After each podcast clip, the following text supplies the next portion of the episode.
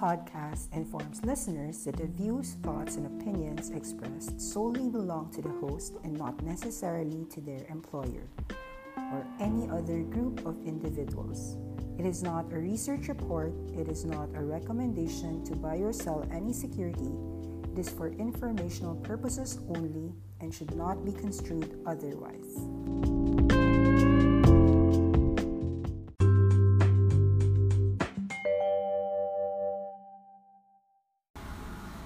Ami, good evening. It's June 24, 2019, Monday, and we've seen the markets actually rise. Ayala Land reached 51.9 today. A lot of property names went up. In the Philippines, although Metrobank went back 73.5, we still think that it's a buy.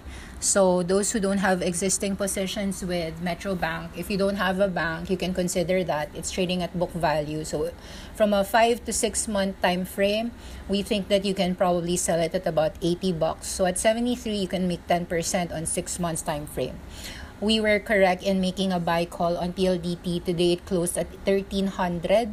That's uh, a 100 peso rise from 1200. Although we didn't make a buy reco at 1166, you can recall that when the earnings came out, we were saying that PLDT is a good stable dividend play.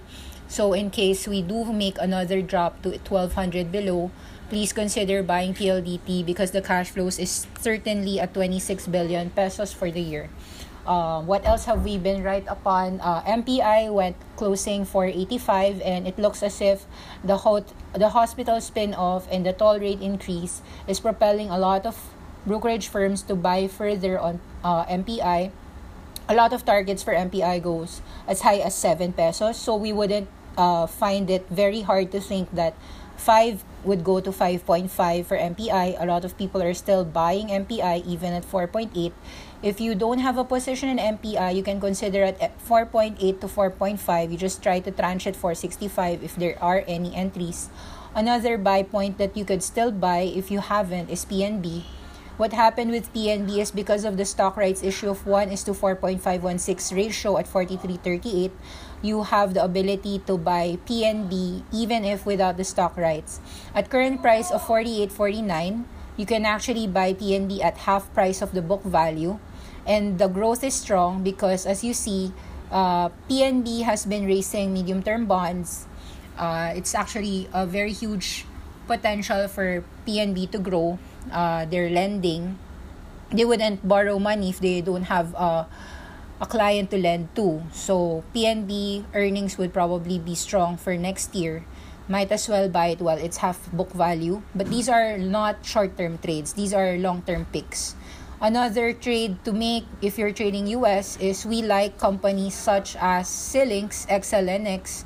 This is a play for the 5G future and this is a secular trend we don't see them dropping to uh, $100. Uh, it closed 110. They released uh, a new ACAP chip. And we can further discuss why XLNX is a good long-term play, but that's one thing to buy for the day. Another breakout for the charts would be OSTK. This is overstock. This has been in a long term downtrend because crypto has been in a long term downtrend. However, last week it surged 15% higher because number one, Bitcoin broke $10,000. And this one is quite speculative. Uh, there's no earnings here. We understand there is nothing but just massive adoption and maybe some frenzy for the Libra coin of Facebook. But essentially, um, because OSTK is investing in tZERO, and selling their retail uh, their e-commerce business uh, this company would have a, li- a little bit of cash. So from a chart perspective i suggest you take a look at about 11 to 12 dollars with a stop loss at 10 um, we were bullish in china. We continue to be bullish. You can um, start picking up more shares of alibaba at 163 to 165 we like e-commerce names uh, we have a buy rating on Alibaba, JD, and Pintuotuo. We still hold them. We continue to hold Tencent, and a lot of Chinese A shares have really done well. So just continue to be bullish on China. That's it for tonight. And if we have more picks, we'll give you heads up. Thank you very much.